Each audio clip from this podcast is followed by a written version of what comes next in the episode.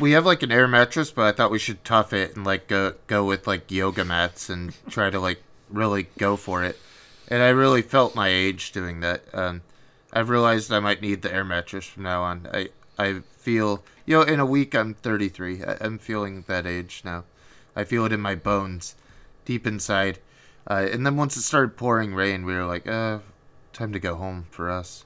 Mm-hmm. There were no there were no fires. I think I could have lasted in the rain and a little bit of the cold if I could have a, a fire, a campfire. Yeah, I mean it's it's kind of sad if they don't let you make a campfire. I understand why because it's the dry season and all, but yeah. like that's half the fun of camping. Last time I went camping last year, I spent a couple hours at night just sitting and staring at the fire and just kind yeah. of being mesmerized and, and, hypnotized by it. And that was uh, one, one of my favorite parts of that trip. I just stayed out anyway and just like listened to the, the wildlife out there. Uh, I got some great pictures on the beach of uh, Ezra and uh, uh things photobombing her. Um, first, we had an eagle swoop down and get a seagull, which I've never seen happen. That's seen... crazy. What? And it was only you know like a hundred yards off, so uh, that was a cool thing. I kept trying to walk toward it, and uh, I got a video of it like shredding the feathers and the feathers like rolling along the beach. Wow. And then we th- we went past where the eagle was, and suddenly there was a pack of horses, uh, mounted by people, by the way, uh, people oh, okay. on horses, people on horseback, and they were uh, roaming the beach. Then on the way back, we caught a deer, uh, deer in the background of one of our pictures. So uh, that was I didn't really get any of just Ezra, but uh, that was a productive photo sesh, as they call it on Instagram. I, I guess uh, nature really missed you for this past year, waiting for you to come back out. I, I miss nature, nature, by the way. I feel like I, I miss being outside. I missed uh, having people around. Like a, we had a, a fellow dad camping next to us, so occasionally we'd break away from our, our family units and talk about dad things on the side, and that's just really what I needed. Like a, a neighborhood dad meetup at the campgrounds. Uh, mm-hmm. That guy comes out there every year, so we're thinking maybe we'll match up times next year and uh, maybe go hang out. Ezra was able to go play with his kids. She hasn't been able to play with kids out of school for you know 15 months, so uh, big big deal for her. Big things happening there uh, for her mind and development. It really feels like things are are coming back. You know, that things are returning to normal, and we're getting to do all the things that we've been craving for the past year and a half. And it sounds like you've dipped into something that uh, you've been missing out on, uh, something that was very special to you. I did. I did. Yesterday, I went to the movies for the first time since last February. did you go to the Hollywood? It looked like a different one.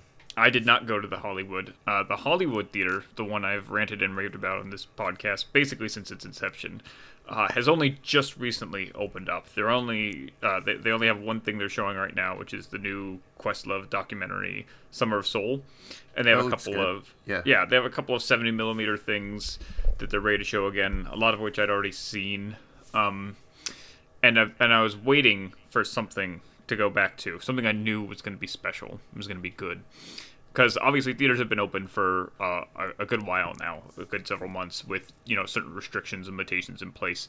But a lot of the smaller independent art house theaters, you know, were uh, you know still waiting a bit, particularly mm-hmm. in the, mm-hmm. the, case of the Hollywood. But there's a closer theater here uh, in Vancouver, actually.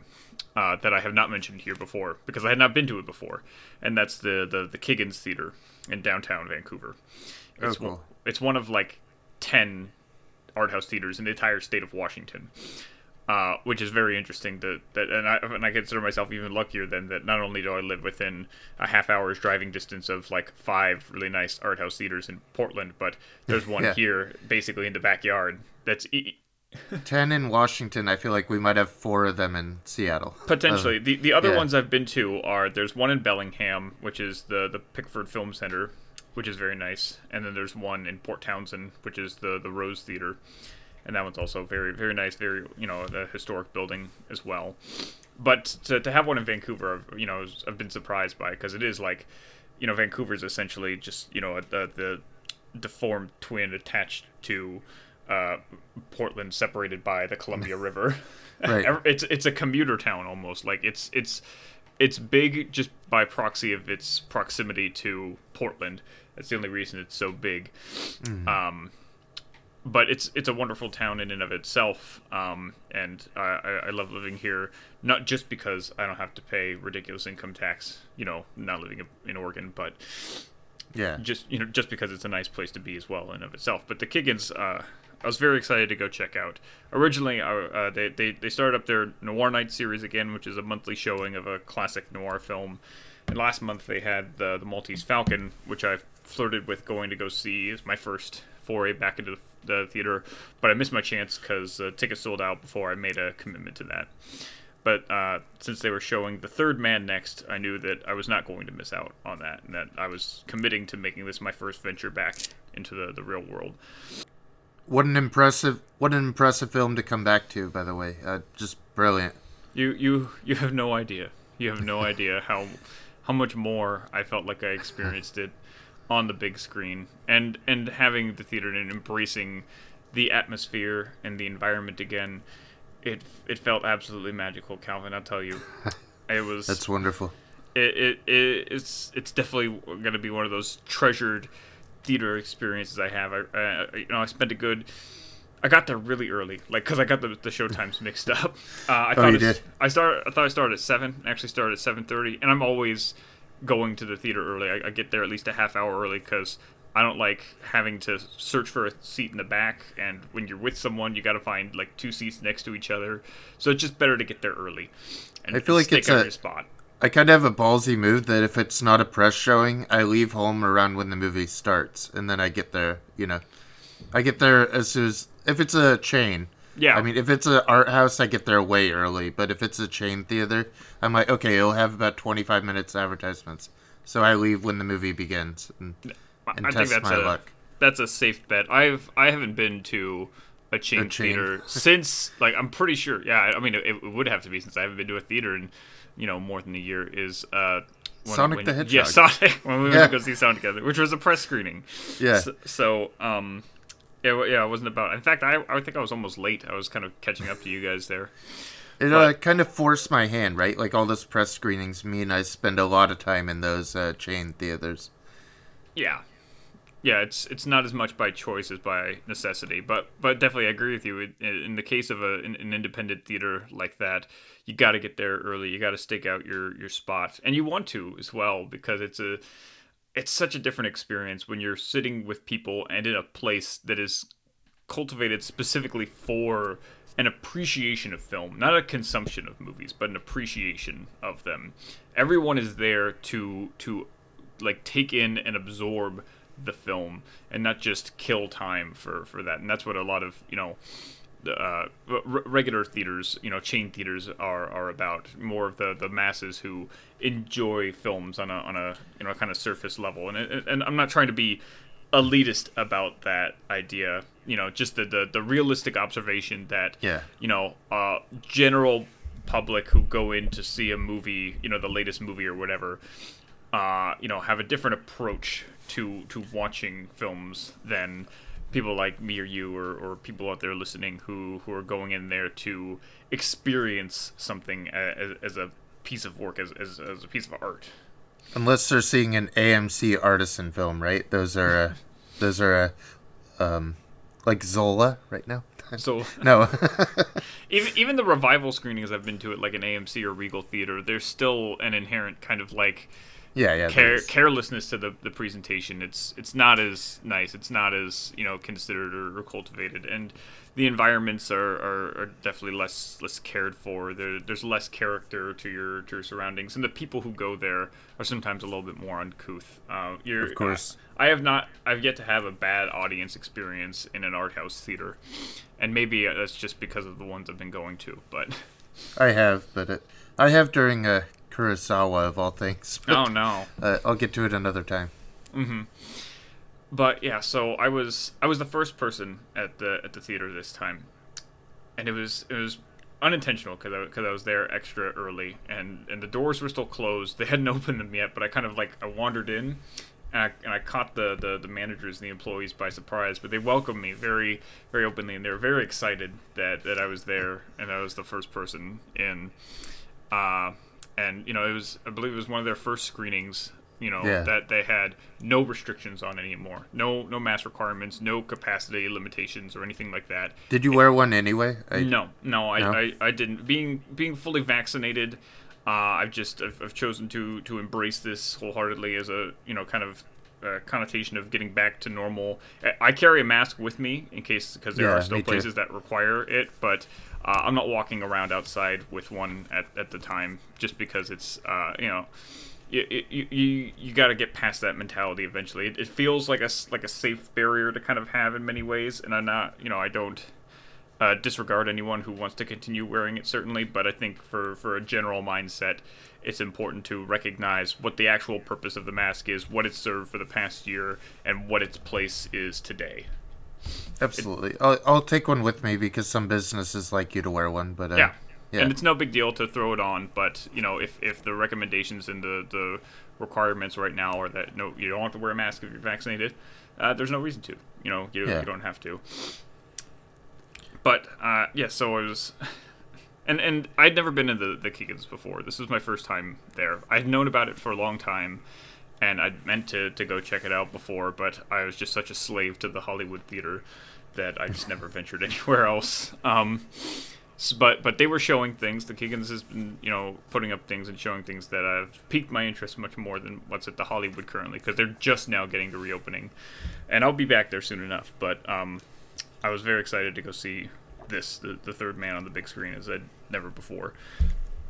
And I spent uh, uh, the good half hour, the extra half hour I had before the movie, walking around the place, looking at it, you know, uh, taking in its its kind of historic architecture and style, and talking with the employees there and asking them how they've been doing this whole time and, and what it's like being back to things and you know what they thought of the movie that they were showing, which I don't usually do. I, Yeah. I'm not I'm not as talkative of a person with the the employees as a or, or other people and whatnot. Um, you know who are going there just because it's it, it can be a little hard, you know, to, to just to, to bridge that and, and be the person to open the conversation with complete strangers uh, who are just trying to do their job. Uh, first of all, I you know yeah, I they know, don't always want to talk to you. Right? I know I know when I'm working, like the dealing with customers is like my least favorite thing.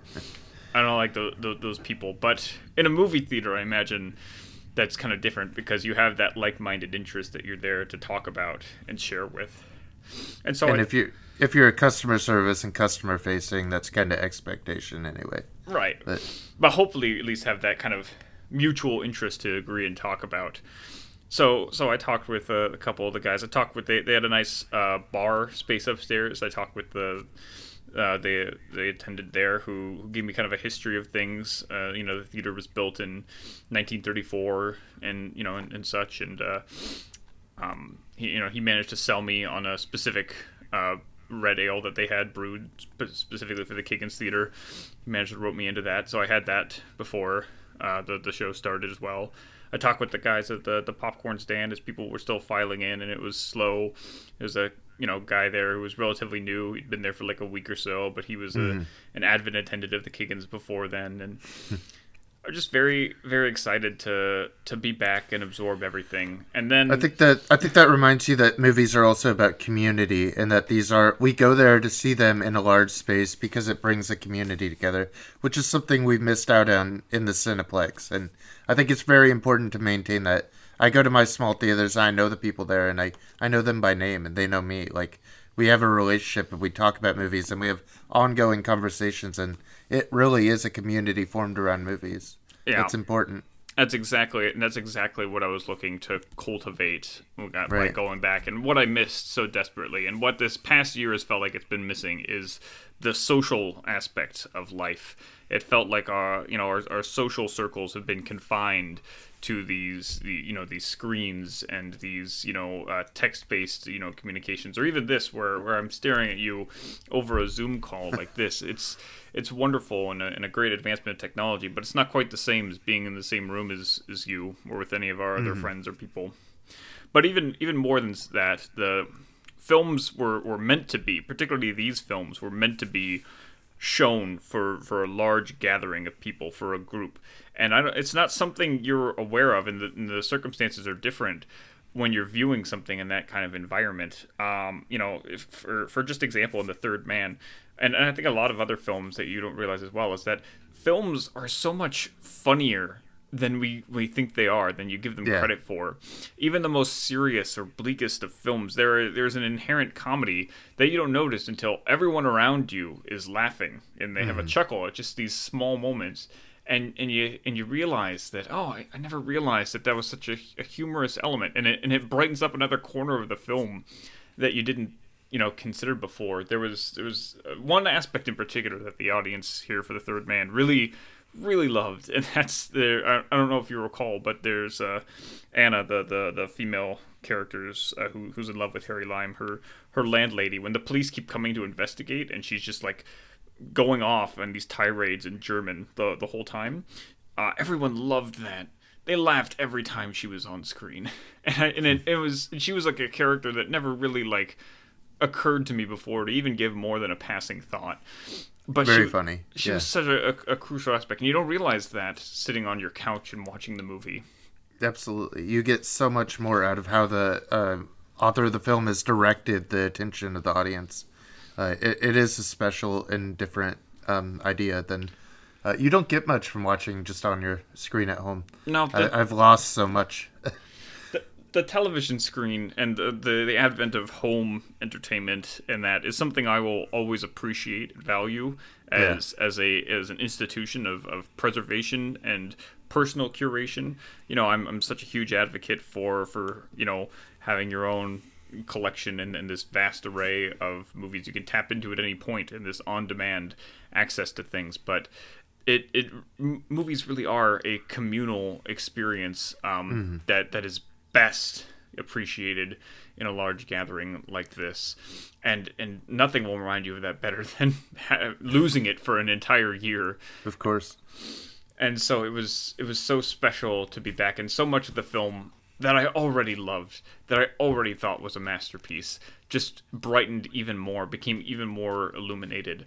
You know, all these these tiny details in the corners, or being able to scan the screen and see, you know, things just in the background or, or mm-hmm. details that you never thought to consider that just add more character to the film and and, and appreciating the, the, the environment and the collection of people that you're sitting with and enjoying and observing something as as a collective but also as individuals.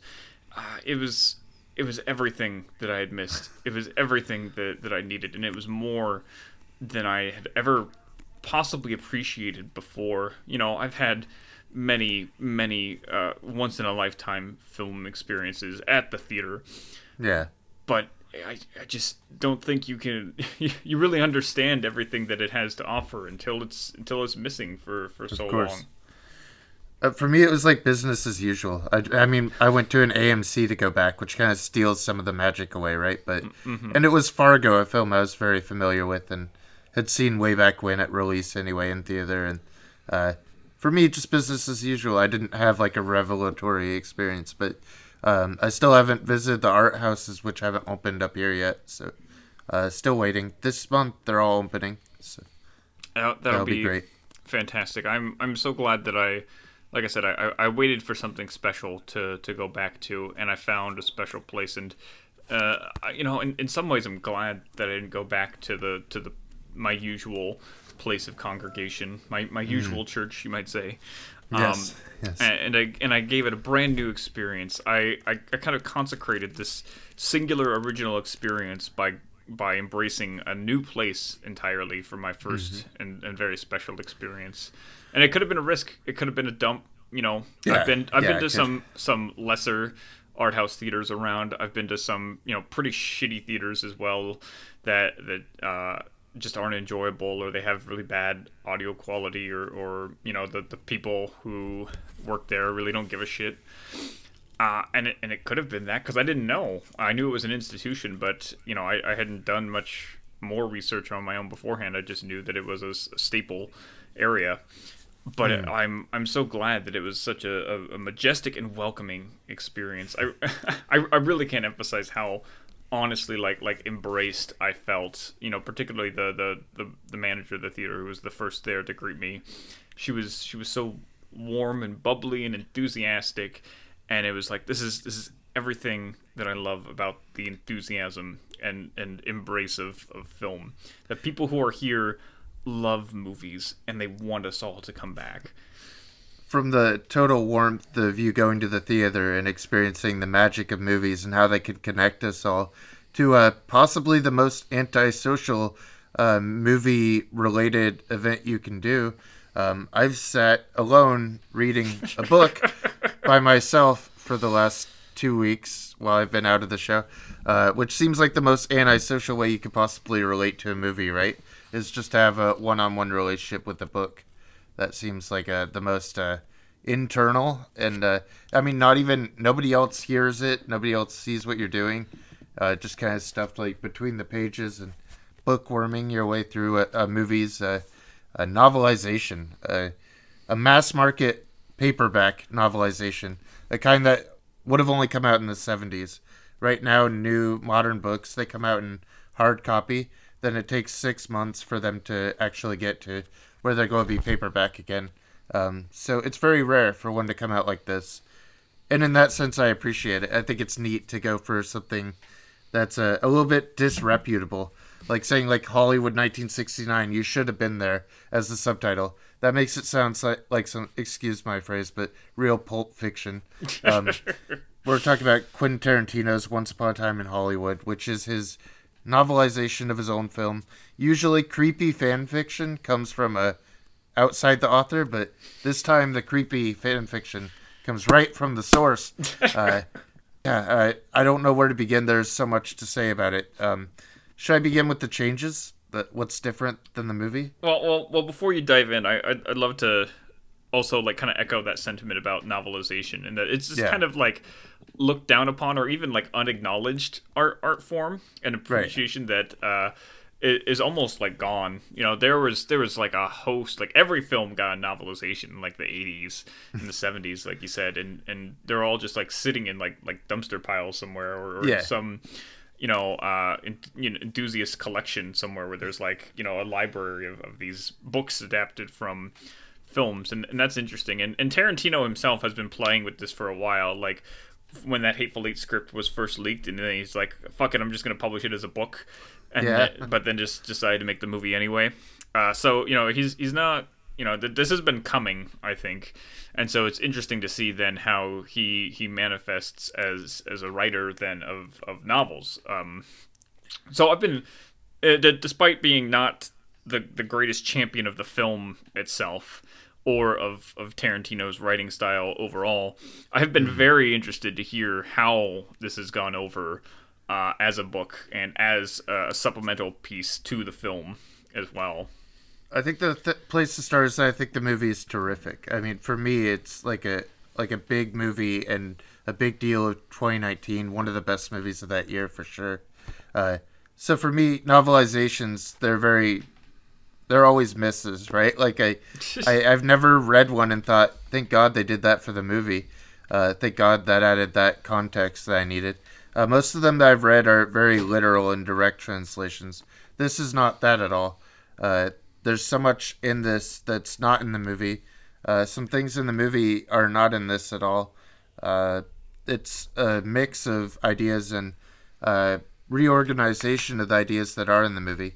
I think I should start with the ending of the movie. so, uh, the part where the the uh, family comes in and they try to go for the murder and they get like torched in the pool and all that. That starts on like page 100 to 400 of the book. Like oh. that's very early on. So it's a total like de-emphasization of all that, and uh, it kind of de-emphasizes that from the plot and moves that somewhere else. So like, is it, so is it is it chronological or is it also kind of like all over the place time wise, like a lot of Tarantino films are? Oh, it's very scattered. That's a flash forward that's happening at page 100. So you're not okay. just going after that. Like after that, you're going back and you're living out the whole day that precedes that event. That's that's kind of what I figured. Uh, that yeah. seems very typical of of his writing style. Um, so not entirely and, unexpected, but and it also goes past the ending, right? Like uh, because there's no like dramatic point in the ending where it's like a revelation about film. Uh, one other note to make about the book is that it's more about TV.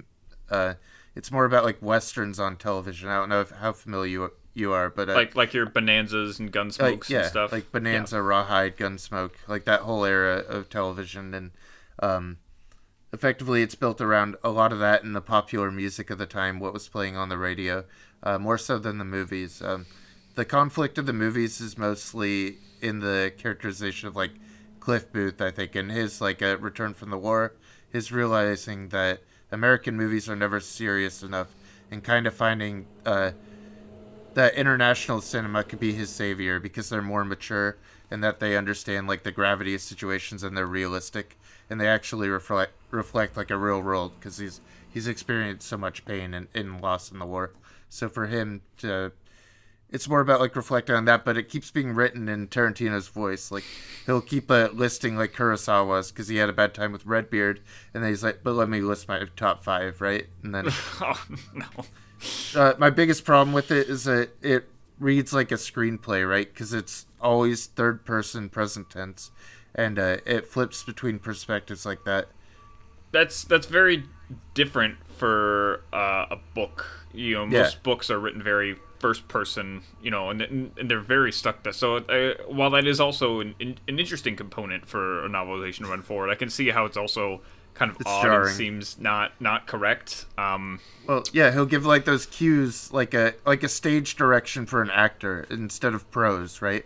Like he'll give stage directions to his people in his script, but then it's also written in third person present, and it's a kind of annoyingly reads just like a movie. Like I mean, it reads like a movie would, but I I think that's also part of this, right? Like I think that's part of the pulp fiction of it all is that it's uh, supposed to be disreputable. Like it's not intentionally great literature. Um, other things like to note is that like the Spahn Ranch scene's totally different. It's told well. I mean, th- what happens is the same, but it's shortened up and told from the perspective of Squeaky. So he'll take. She's the one that looks after George Spahn. Yeah, she's yes. the one who like makes his food and uh, has sex with him to keep him happy and all that. So uh, she. Yeah, so it's uh, told from a different perspective and shortened. So he'll tighten a lot of things up from the movie too, and he'll like rewrite them in a few interesting ways. That's it's really interesting because I think arguably the the Spahn Ranch sequence is probably the best one of, Yeah. of the film, at least from my uh, recollection. Because it is, and, and because specifically because it's so drawn out and has so much tension and build up towards it. So shortening it seems kind of antithetical to to its effectiveness. yeah, it it doesn't play the same way in the book at all. Um, and I mean Cliff's path and like his whole story arc doesn't really play the same way. And I feel like rather than that being like a rising action, it is treated more as a climax, which I think it plays as in the movie. I think that's the most climactic movie and it uh, part of the movie, and it's like centered in the like the center of the film, right? Like, uh, so it, it does play a structure there, and Spahn Ranch is put toward the end where it could serve more of that function in like the story arc. Uh, different other things are arranged. Um, I think Rick Dalton gets a lot more mileage out of his relationship with the young girl and how she changes his ideas about how to act and what it means to be an actor in a TV western. Um, uh, while he's still embattled with like what the foreign Italian directors are doing in their Italian westerns, right? Um, So he's got to like get through that, and she helps him a ton with that in the book. And uh, she has more character, but also Sharon Tate gets a lot more character because we're allowed inside her head, right? Uh, in those se- sequences where she goes to the movies, we're allowed to see what she thinks, and uh, that's one break it takes from like the third person present. Is it allows us to see more of Sharon's mind and uh, what she really feels. Um, so it's it does a lot more follow through than just like suggesting that uh, this is a a reclamation of a, a a future that we never got. Um, it does a better job of tidying those things up, but um, for me, it's also pretty trashy writing too. Is it is it is it pretty badly written? Is it like like let, let me hear about your opinion of Tarantino as a novelist. I mean, not very good as a novelist. I think. I think he write. I think he transitions between being a screenplay and essay writer. Uh, I feel like a character will be in the middle of an important action, and then he'll spend four pages talking about their thoughts on one director or something. That that sounds that sounds exceedingly like a Tarantino thing to do. Like I'm I'm sure the film is stuffed with just like film references and lists of filmographies and like obscure recommendations that you need to see, you know, because you've never heard of it before or some Yeah. other shit. and it really does like live like within that Hollywood studio system. It's more of a celebration of that and like the directors uh, and auteurs that came from it and kind of the lineage and legacy that led to what happened. Um, uh, gets more into the Manson stuff too. Uh, uncomfortably and I don't know. I, I always find that stuff uncomfortable. I never I mean, want to spend time it with serial it killers. is very uncomfortable. It's in, it's inherently uncomfortable because it's a really fucking dark you know chapter there, uh, and uh, and a, a real history and a horrible, violent, uh, racist, uh, disgusting you know tumor that that kind Yeah. of conjugated and, in you know. Los Angeles at that time period, but uh, it's also something kind of in- integral to be documented and, and known. Uh, I don't I don't know how much of it to be explored in a fictional or, or, or theatrical sense in, in this case, and that's part of the. It doesn't issue. go that far. Uh, Yeah, yeah, but and and I think that's the issue that's many people, including myself, have with with some of the address of the film and how it takes these these real and, and horrific events and kind of uh, twists them or, or or you know kind of fictionalizes them in, in certain ways and you, it's just it's a hard ground to tread and it's you know always a tough matter to work with but especially with something so explosive and so emblematic of you know the the, the time period I, yeah, I feel like by putting that part with like the flamethrower and everything at the beginning, it kind of de-emphasizes all of that, like uh, restructuring of that history, and kind of just lets the other stories live on their own. Um, it it does add a bit with Pussycat, who's Margaret Qualley's character, and uh, a part where she has to do a creepy crawl of the house, of a house of a older man and an older woman, while the family sits outside. Uh, the way that Tarantino describes women hasn't improved by him writing it long form. Uh, if you wouldn't be surprised, uh, there's never one reference to their feet. Like you would think that in any novel it would be sufficient to say. I don't know why every woman needs to be defined by if they're barefoot or not, but I I just feel like that doesn't have to be the first description of their their presence in a story is what they're wearing on their feet. Um, but it's not once; it's two or four times each character. I'm I mean, I'm kind of curious. Do you think like do you think Tarantino is playing into it now? Yeah, I do. Because like I do. like he he obviously has to to know about it. Like I'm almost thinking like because there's that very like overt scene in Hollywood where she's got Yeah. her feet up on the dashboard pressed against it's the in there. Yeah, like I it's in the I, book. I I feel like that's that's intentional. That that he's like like poking at us and playing into it. You know, very specifically at the, at this point, and and Yeah. we're all just feeding off of it like like you know fucking idiots just playing into his hand and and taking that and see like see look he's he's totally obsessed and and just like it was probably just like one thing he did or like like a few times like starting with pulp fiction and then everyone fixated on it and now he's like fine I'm, you know it's fun and, and he's having just as much fun as we are with it Right. Like it was like the foot rub in Pulp Fiction led to, you know, like the Kill Bill toad led to, you know, Yeah. just a, I think he might be having fun with it, but I think also he might be fixated.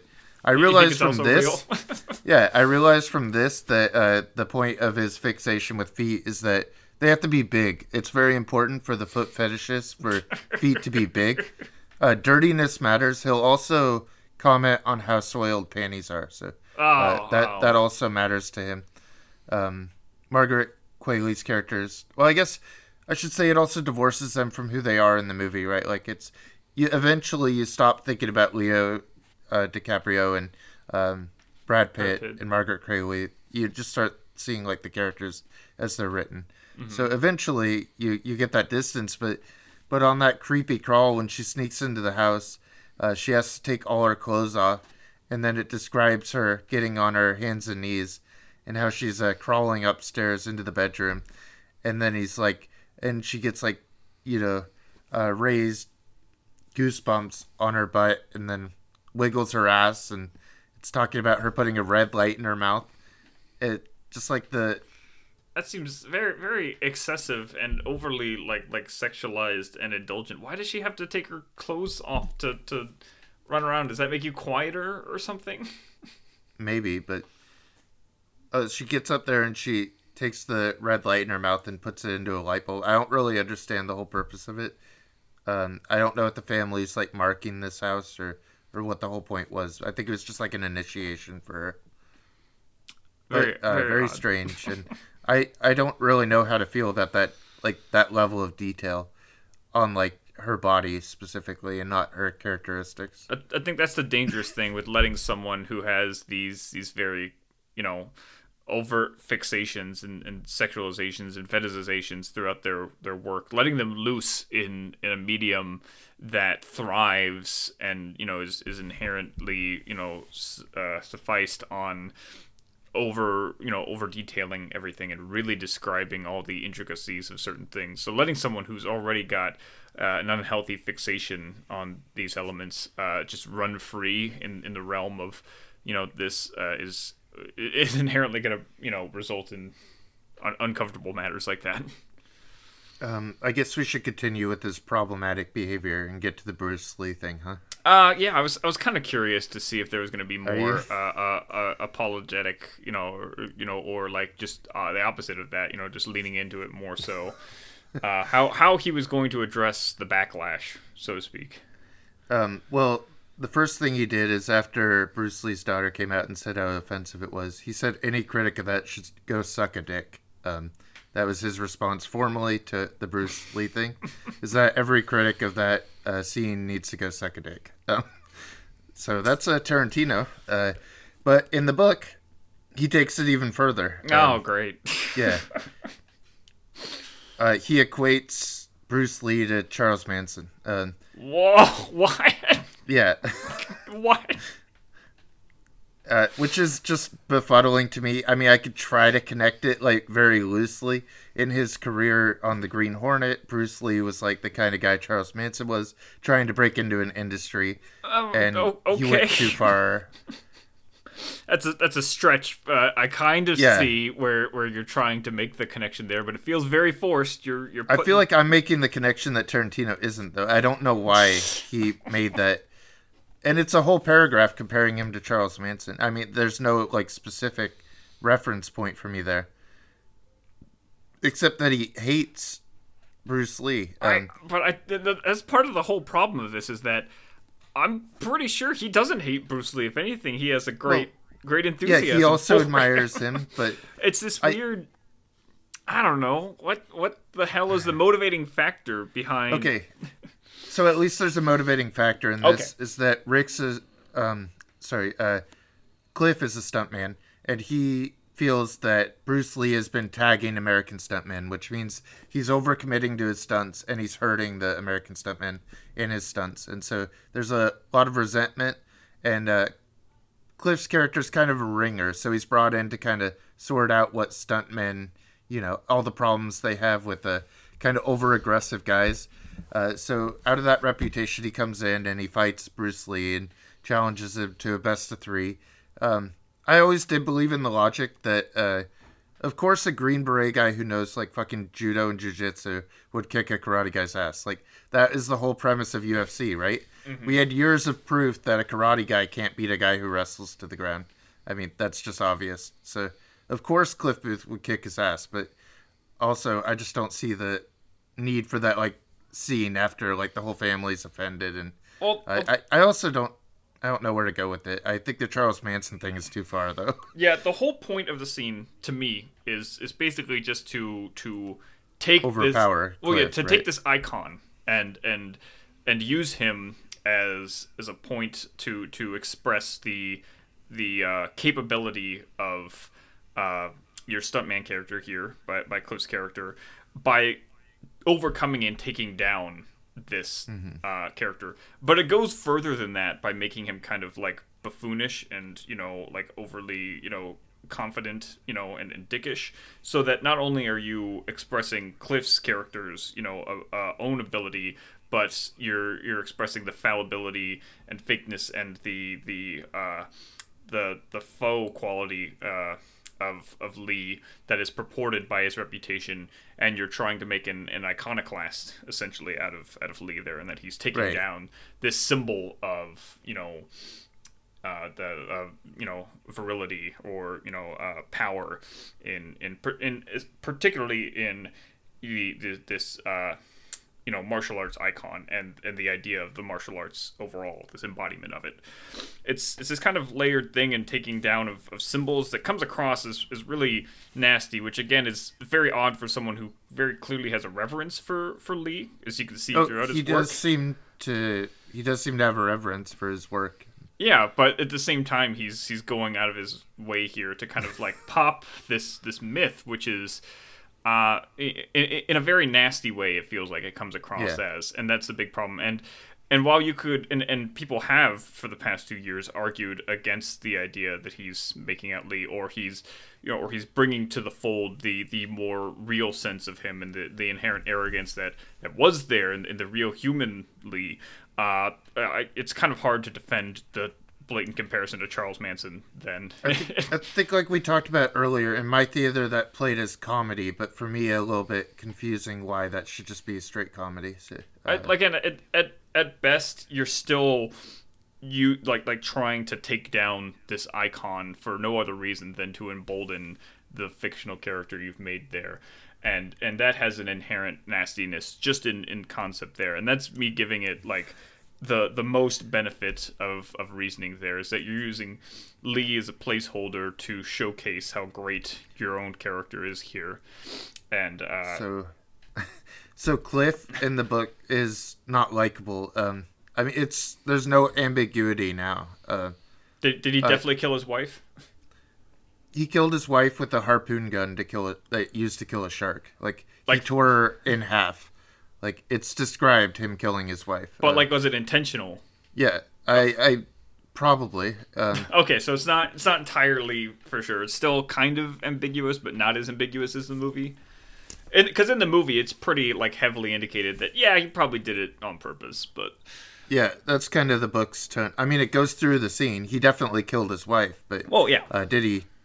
Did he do it on purpose? Um, I mean, the book talks about whether he did it on purpose or not. Uh, it, it definitely seems to think so. Uh, I, I think he did, yes. Um, and I think he, he's killed other people even outside the war in the book. Um, and his dog even uh, gives us another layer, may, maybe not to like Cliff so much or, or trust him as well. Uh, the Bruce Th- Lee thing, by the way, just plays as a memory in his head. So uh, we're taking all that, but we're also remembering that uh, this is a kind of distorted view of uh, Cliff's memory of what happened. that's the fight. case in the movie as well. Because he's having that so. that he's it's, like it's presented in a flashback. He's working on the house on on the roof, and he's considering whether he's going to go to the studio or whatnot. And he has this whole memory to being on the set, and Kurt Russell's there as well. And he, that's when he kind of confronts Lee, and that's when he comes back, and it's like, nah, nah, I don't want to deal with that again. And like again, it's one of those things where you could justify it more so by this idea that it's a fantasy. Maybe he didn't even actually beat Bruce Lee. You know, it's this you know indulgent kind of view of his perspective on it.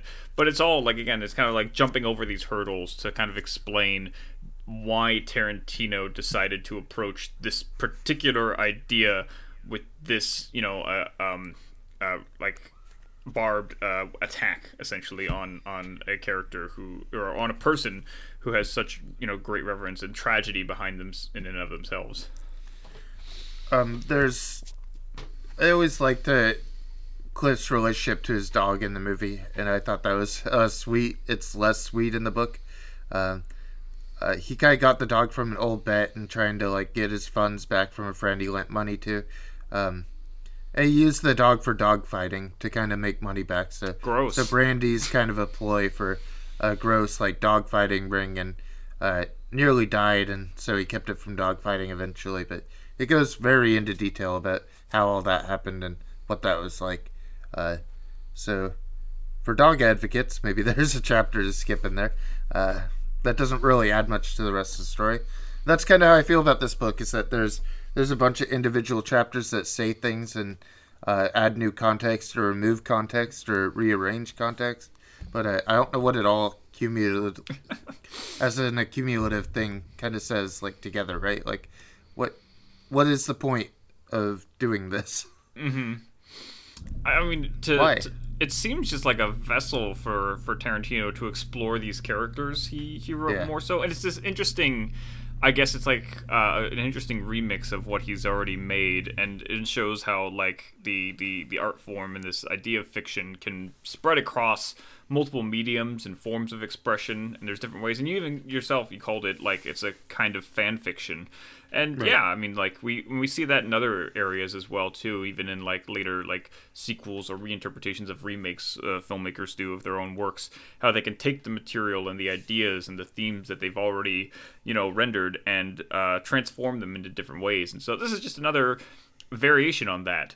Uh, the success of it, you know, that's a whole other thing to measure, and whether you think it's, you know, uh, good or, or comparable or worthwhile. Um, well, look, it could be the best one of these novelizations for all I know, right? Like I, I haven't read many that were actually successful. Most of them I've read are really bad. Like I read like a Wicker Man one that's just literally the movie. I've read a ton of horror ones, and mm-hmm. they're all just literally the movie. At least, at least this is new context that those used to exist. I think because there was a large period of time where you watch the movie and then there's like this distant space before you get it like at home or yeah. or you don't get it at home uh, when those started. So uh, it was a way to keep a movie with you longer, and I think this does serve that quality where I'm like readdressing what I thought of certain points of the movie, either making them better or worse. But but I think it's a I think it's special they made it. He has a a two book deal with a HarperCollins, so uh, whether he goes and does a literary criticism or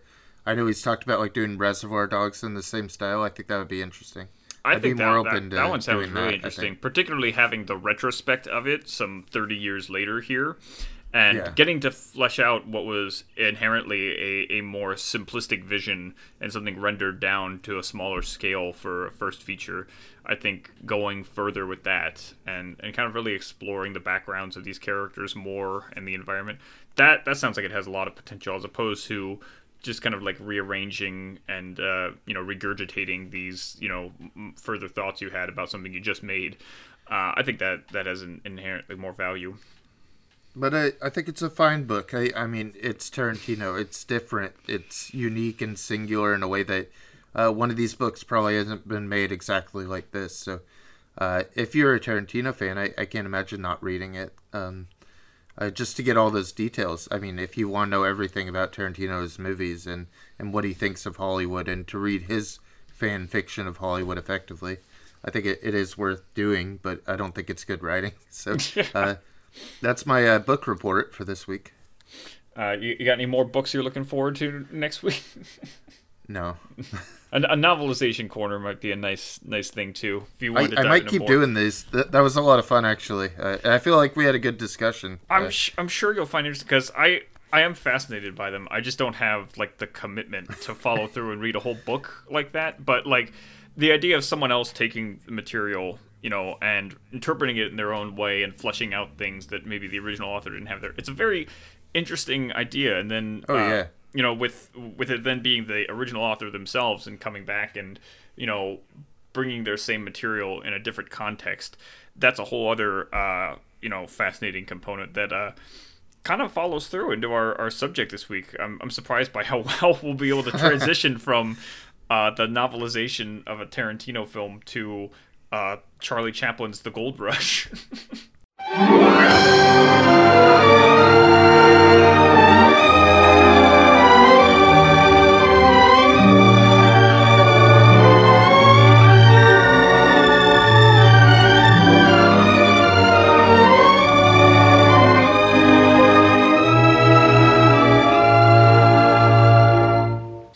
Uh, I chose to watch the 1942 re-edit this time specifically because I hadn't seen it before and I wanted something new to bring to, to the subject, mm-hmm. and uh, also just because for the longest time it was the the only version available. So like the the famous yeah. one of the most famous silent films from the most famous you know silent filmmaker of all time was not inherently silent because uh, right. all the intertitles were taken out and all of the you know he added a voiceover uh, kind of command you know dictating everything that went along and it was an interestingly different way to to view the film from what I understood it up until now. This I watched uh, well, it is one of my favorite Chaplins, so I didn't mind at all. And I, I watched the 1925 and the 1942 back to back, like Mm-hmm. uh, one sitting. Like I didn't get up. I I started the the other version right when it ended, and I love the film so much. I don't mind. Yeah, no, Uh, I, it was a good I, way I've to do probably it. this might be one of the films I've watched the most. It's just so easy to put on, so easy to enjoy, so many great moments. Oh, yeah. and it and it just flows, just flows. Uh, and I could have easily sat down and watched the the 1925 version immediately after myself, if I didn't have other things to do at that moment. So I hadn't seen the sound version either because I think I took your word on it that I should just watch the silent first, of course, to get the context for what it would have been that changed anyway. I just felt like I mean, obviously I gave that advice without having seen it first, which is uh, not something you should usually do, but. But it's just like a good direction in general. I think to, you should see the original silent. Yeah, it just makes sense. Even though the, the original silent version is not like the original silent version, the the, Right. the score that's composed for it, it's it's a recreation of the original silent version. The score is compiled from pieces of the the score that backs the 1942 version. Uh, so that means it's still part of Chaplin's original vision, but like it's a different take on his original vision, uh, and, but it's still complementary and, and clearly designed for the film. And so it, it feels uh, entirely cohesive that way. And they're able to piece back like the, the little bits from the end that, that Chaplin had cut out and re-added onto the film and other moments uh, kind of throughout. Uh, but yeah, it feels like a cohesive and full and pure version of his original classic there. And and to me, the Gold Rush has always been the the epitome and the perfect example of Chaplin as as a filmmaker wholly in that period in which he was like like it was unadulterated by the advent of, of sound. You know like city lights you know as pure as it is it still has that concept of a, a vocal you know a, a soundtrack and the accompaniment of, of particular effects and everything. Uh, modern times is obviously conceived entirely with that in mind and has dialogue sprinkled in throughout as a part of its commentary there and its subversion of you know uh, talkie filmmaking uh, at the time. So the Gold Rush was like you know this the the best version of the best period of the you know singular form of Chaplin's filmmaking. I agree. It stands for so much, and it stands for so many things I like that it could only be my favorite. In that, um, in that it has something of like the Nanook of the North, or you know, like that documentary feeling of what that early uh, pioneering documentary would feel like, and uh, also capturing something real, like that was uh, happening in the you know the America, and uh, a gold rush was a authentic thing that it was recapturing and kind of reselling us as a retelling of something, whereas uh, some of those other films, I don't, you know, Well, they're, they're not documents. one of the one of the interesting things is that like the opening shot of it where you've got those people climbing up the mountain it's a it's a literal recreation of a photograph that uh, chaplin saw at uh, Douglas Fairbanks and uh, Mary Pickford's home that inspired him to make a film about the, the Klondike and the gold rush of them literally traversing up the mountain. And so it's also uh, it was shot on location in the, the, the mountains in northern California, uh, and so it's it's a real authentic uh, moment you know in a film that's that's otherwise comprised of cinematic trickery and sound mm-hmm. stages and, and all effects and all the wonderful things that make movies kind of magical aspects. So it's yeah that that documentary feel that it has in those in those early moments especially and those calls to like the the Flaherty film and such and this obsession in the the early 1900s with the kind of like the last vestiges of the the unexplored areas of the world um, you know that's all I think inherent there, and you and you see that still existing and influencing uh, something like the Gold Rush here.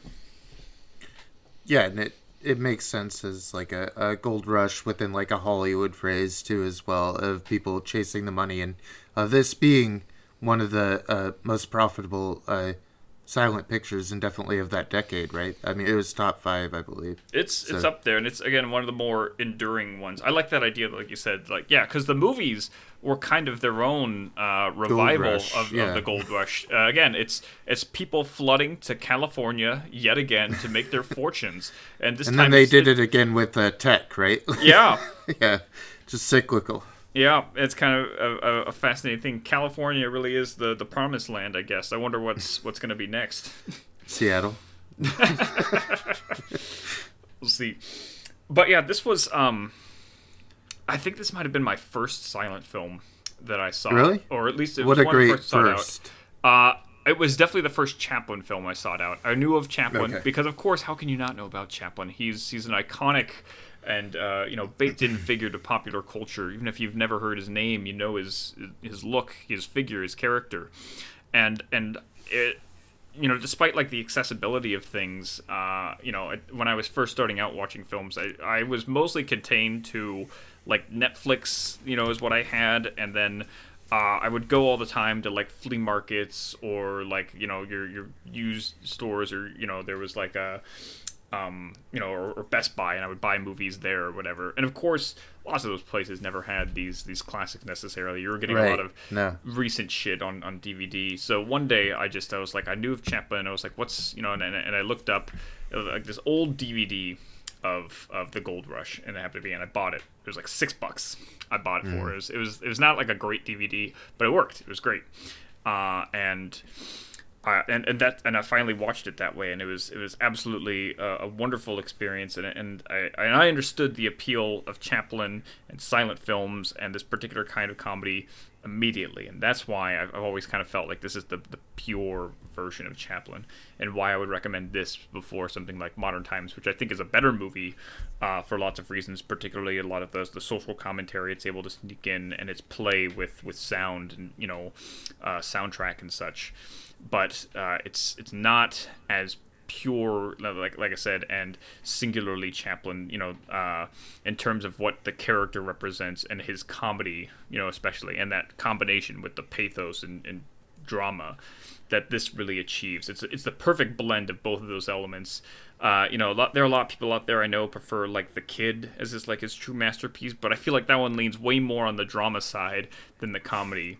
Whereas the which I just which I just watched, and Mm-hmm. the kid was kind of like a savior piece for his the tramp character, and he had just like lost his newborn kid, and was uh, kind of reflecting that in drama. I think I don't think it's as funny as uh, others do, but It's definitely not, and and uh, it's while you know many people give it like the the highest laurels and have great appreciation for it. It's I because think of it's important. It's right? because of those dramatic aspects that, that are inherent to Chaplin's world, but the the balance isn't there as right. So while I might recommend it still, like it's not as um, you know singularly Chaplin. I think is something like The Gold Rush, which strikes that balance really well. Again, it's it's one of its funniest films for sure. It's got some of the best and most memorable ba- gags of any any film, but it's also got that great. great pathos, though that that dramatic aspect, particularly at the New Year's party, and, and you got that that sunken feeling and that heartbreak that comes through in his character. Yeah. There's uh I realized the second time I was still laughing pretty hard at the same things I was laughing hard at the first time I watched it. So watching back to back I think proved how ironclad this movie is, how how really unfuckwithable it is. I mean, there's there's not much I could really tear apart here because I like everything here. Um, I like the dance. I like the big dance that, that you're talking about there. Um, uh, the the bits with the wind blowing them back and forth as they're in the house uh, is just hilarious. I think so much of Chaplin, of course, uh, inspiration for like the cartoons we all watched growing up, and where we kind of mined our sense of comedy from like the Looney Tunes and uh, all of that. So, uh, like my whole generation, I'm sure is influenced by Chaplin, whether or not they know they're influenced by Chaplin. Well, and the thing about it is that it's so universal. You don't need any any context to appreciate that that kind of gag or that comedy. It's applicable across the board, and just mm-hmm. inherently there there is a humor in it that that you get, and like and and the impressiveness of those sets with the with the wind Yeah. effects in particular, especially as you get to the finale with the tipping house and everything, and the cutting back and forth between the model very seamlessly. It's it's all incredible filmmaking, and and It is. um, and, and a demonstration of you know how the the magic of the format operates, which is something that is, is so special as well about the the silent era in particular, how they're able to because again it, it was all one of those things where you had to do it in the camera. There weren't post uh, you know optical effects. There weren't post effects you could apply to it. It had to be done in the moment. So you had to conceive of a way to make a grander story in a mm-hmm. smaller set and location. Everything had to be fabricated and made for it. I think all the snow is like made out of flour, you know, Sure. in, in, in a lot of the, the instances there. It's and, and there's so much of it too, and and he makes so many great gags out of the, the setting and the environment. Just Yeah. like like like something as simple as like the early gag where he's like he's got his cane and he and he leans up against the mountain and he just falls in because it's just a pile of snow. It's small. It's it's it's it's, Yeah. it's the simplest thing, but it's perfect and hysterical. Um, I like the the hallucinatory chicken scene as well is very important. Uh, that that plays well still today. I think importantly, because these are mostly physical gags and they're physical comedy, they'll always play well. I I think like a written comedy will eventually go out of favor, but a a physical comedy will always play as well as it always did. I, uh, the chicken scene in particular is is great because it, it had to be Chaplin in the costume. They originally had like a stagehand doing it, but Chaplin wasn't happy with it, so he donned the costume Of instead. course. And so that's what made the transitions where they like crossfade between the chicken and Chaplin and the movements are perfectly matched up because he's able to recreate that specific movement of the tramp character seamlessly even as a chicken it's it's Yeah. not just like he's seeing a chicken it's the tramp as a chicken It's very readable as Chaplin still, which is is makes it so interesting as a visual gag too. I agree. I, I think it's such a wonderful gag, and I think the chicken costume is really great too. Uh, it's, a, it's a great looking costume, isn't it? Like Um, It it's is, obviously yeah. like a fake chicken, but it has all the features of a chicken and looks like like just an oversized chicken, and it's and it's great. It's just wonderfully detailed and, and, and a made you know piece of work there, and helps sell that uh, that scene all the more so.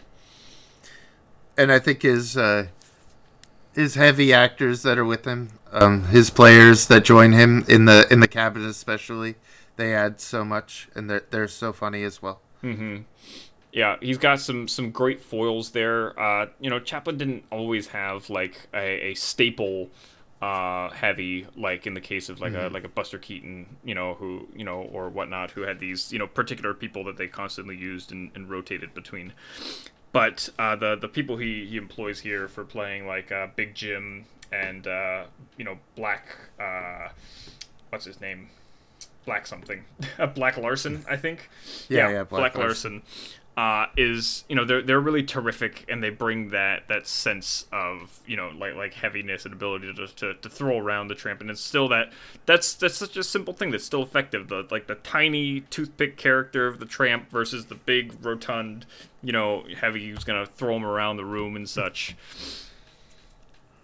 uh, you imagine their need for hunger is much different than each other's, um, and that they have different experiences with food and all that. Um, I think I think most interesting looking for me was finding more out about like Chaplin's upbringing and how often he was hungry and what food must have meant for him uh, in a big way. What this must have meant for him going back to like just a childhood of starving all the time and really craving that much food and and then having going without and i think it's a story for anyone who's ever been without like i mean for me very very brief periods of growing up like just just going without will make you realize what it what it really feels like. And and that's a very common experience still and that's that's such an interesting facet of Chaplin's character and how that informs the tramp and, and makes him such a more realistic rendering of those themes that pop up because it's like despite the fact that at this point he's a multimillionaire and one of the most famous people in the world and you know living in the, the, the lap of luxury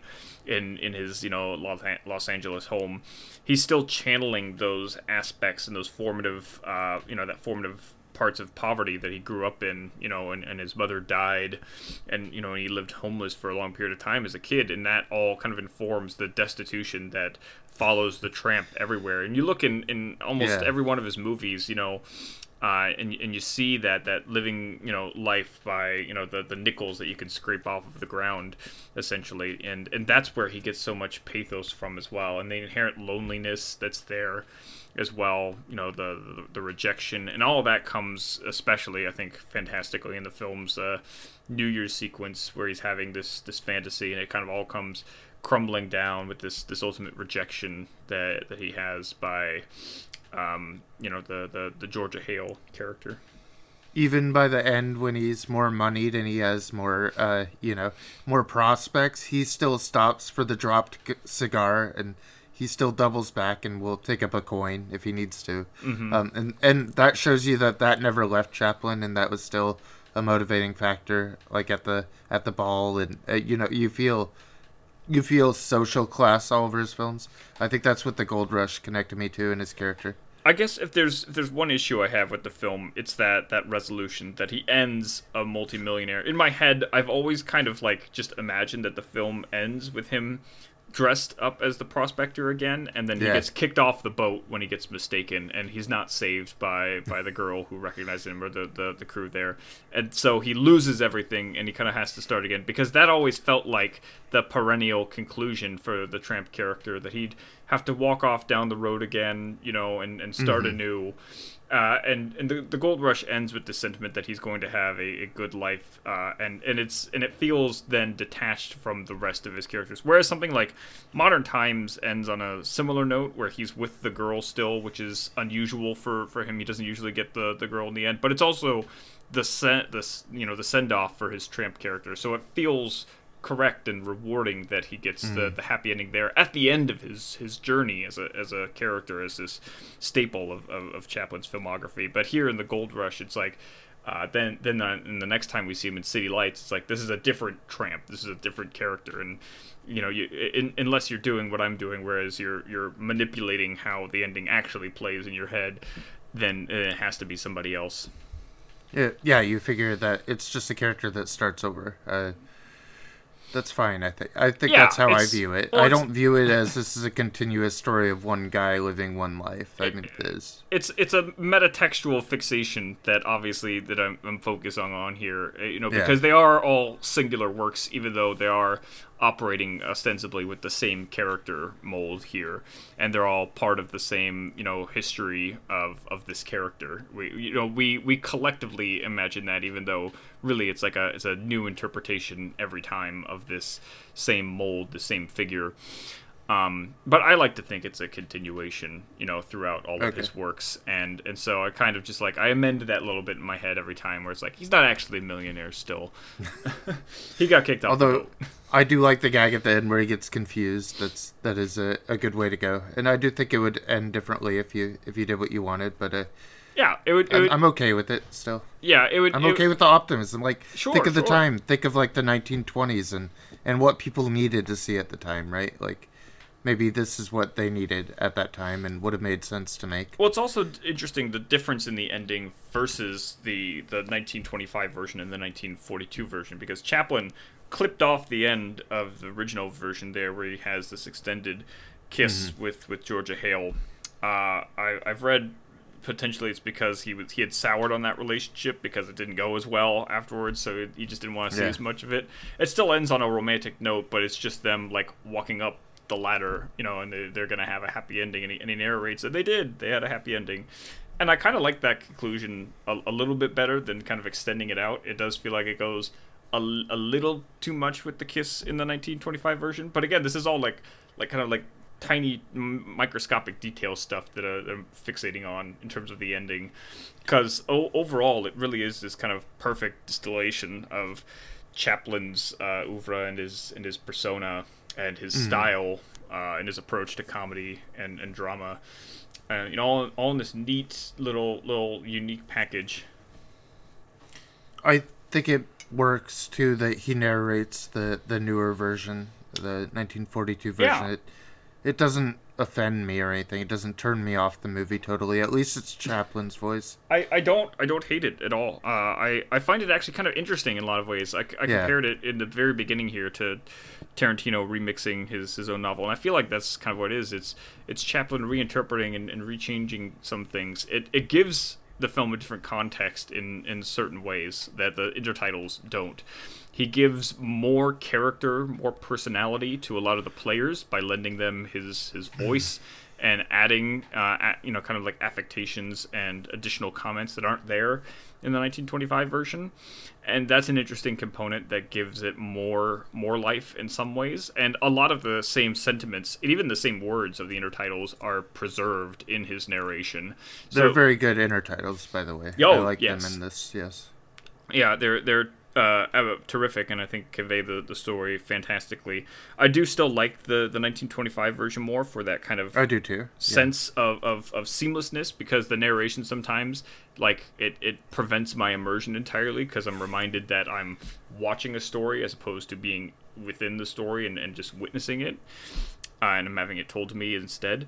But it's very good narration still. Uh, I think Chaplin does a terrific job being the, the, the voice of everything. Sometimes it feels like he's giving too much for, for no reason. Like uh, Yeah. one moment that kind of sticks out to me is when he's uh, when, when when Chaplin's trying to when the tramp is trying to leave the room and uh, Black Larson's just like get out, get out, get out, and he keeps Yeah. saying get out, and, and it's kind of over or on top of the gag, but for the most part he doesn't over you know interject over the actions of the characters and lets the silent gags still play as silent gags, which is important. That's I think a very I think that's yeah. The most important part is the silent gags still play as they're intended as like actionable Yeah. pieces on their own.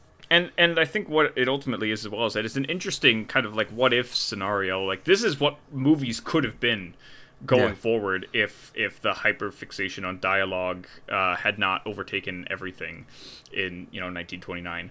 Um, you know, we could have still had this singular kind of uh, visual expressive art form with the addition and supplemental features of sound. Like you have sound effects throughout, and you have sometimes some narration explaining things, but it still could have been a primarily visual and physically expressive medium first and foremost. And and yeah. there's a couple of other cases, uh, in, like the right off the gate when they had synchronized soundtracks. In the case of like Sunrise, you know, is, is a primary example, or even like in other Chaplin films, like in City Lights and in Modern Times, where he did use sound to supplement the the visuals on screen. But of course, it didn't take off, you know. And so those those few examples we get of of this kind of filmmaking is is unique and uh, kind of singular. And it puts silent films right where I want them effectively, where they're expressive in sound, but they're still visually, um, where visuals are still the priority here. Uh, I I do wish we had that future just to see what it looked like. Uh, you, you kind of miss out. You, it's it's a universe you'd want to like dip your toes into, kind of peek your head Yeah. in and see what it's like, but you wouldn't want to necessarily leave this one for because yeah, obviously I I think the it's I want both. yeah, Obviously, yeah. It's it's the discarding of the silent medium that we regret. It's not the embrace of sound that that is the loss. It's just that I'd like they them both to have happened concurrently and to have like another um, alternate uh, cinema happening It at the same time. it wasn't meant to be, you know. Uh, Yeah. and and in some ways that makes the the silent era all the more special and more of a time capsule and an embodiment of a particular period. But it also feels then like this kind of lost art that could only have existed in that brief stretch of time. It's it's hard to imagine, even with the few examples that we do get of modern silent films, how how they would fare nowadays if they were the primary, you know, form of expression. It it seems just kind of antithetical to our our sensibilities of today. It does, yeah. I don't think that modern audiences, uh, and obviously, like a lot of that is informed by how much the medium has kind of cultivated their sensibilities. But I don't think modern audiences would appreciate a, a modern version of, of silent filmmaking that would re- require more uh, engagement and interpretation and expression a- as opposed to the, the kind of spoonfuls of you know uh, you know v- visual effects and lights shows and sounds that were kind of spoon fed nowadays. Absolutely. Um, if only uh, Chaplin had written a novelization, maybe he would have. Well, and, and, and I think uh, even despite that, something like Chaplin, as as you can see time and time again, is just a an absolute timeless and, and perfect capsule that has a, a an infinite appeal across the cosmos. It feels like anyone you show show anyone who said like it doesn't matter like you, anyone who says they don't like black and white movies, they don't like silent movies or whatnot, it won't matter. They're gonna love even just the bits they see of, of Chaplin, it's that immortal. It's that baked into everything we enjoy. Because again, it's so influential and so universal and so everlasting that, you know, it's it's never gonna age, it's never gonna lose its appeal. And the gold rush I still think is the primary example of all of that appeal.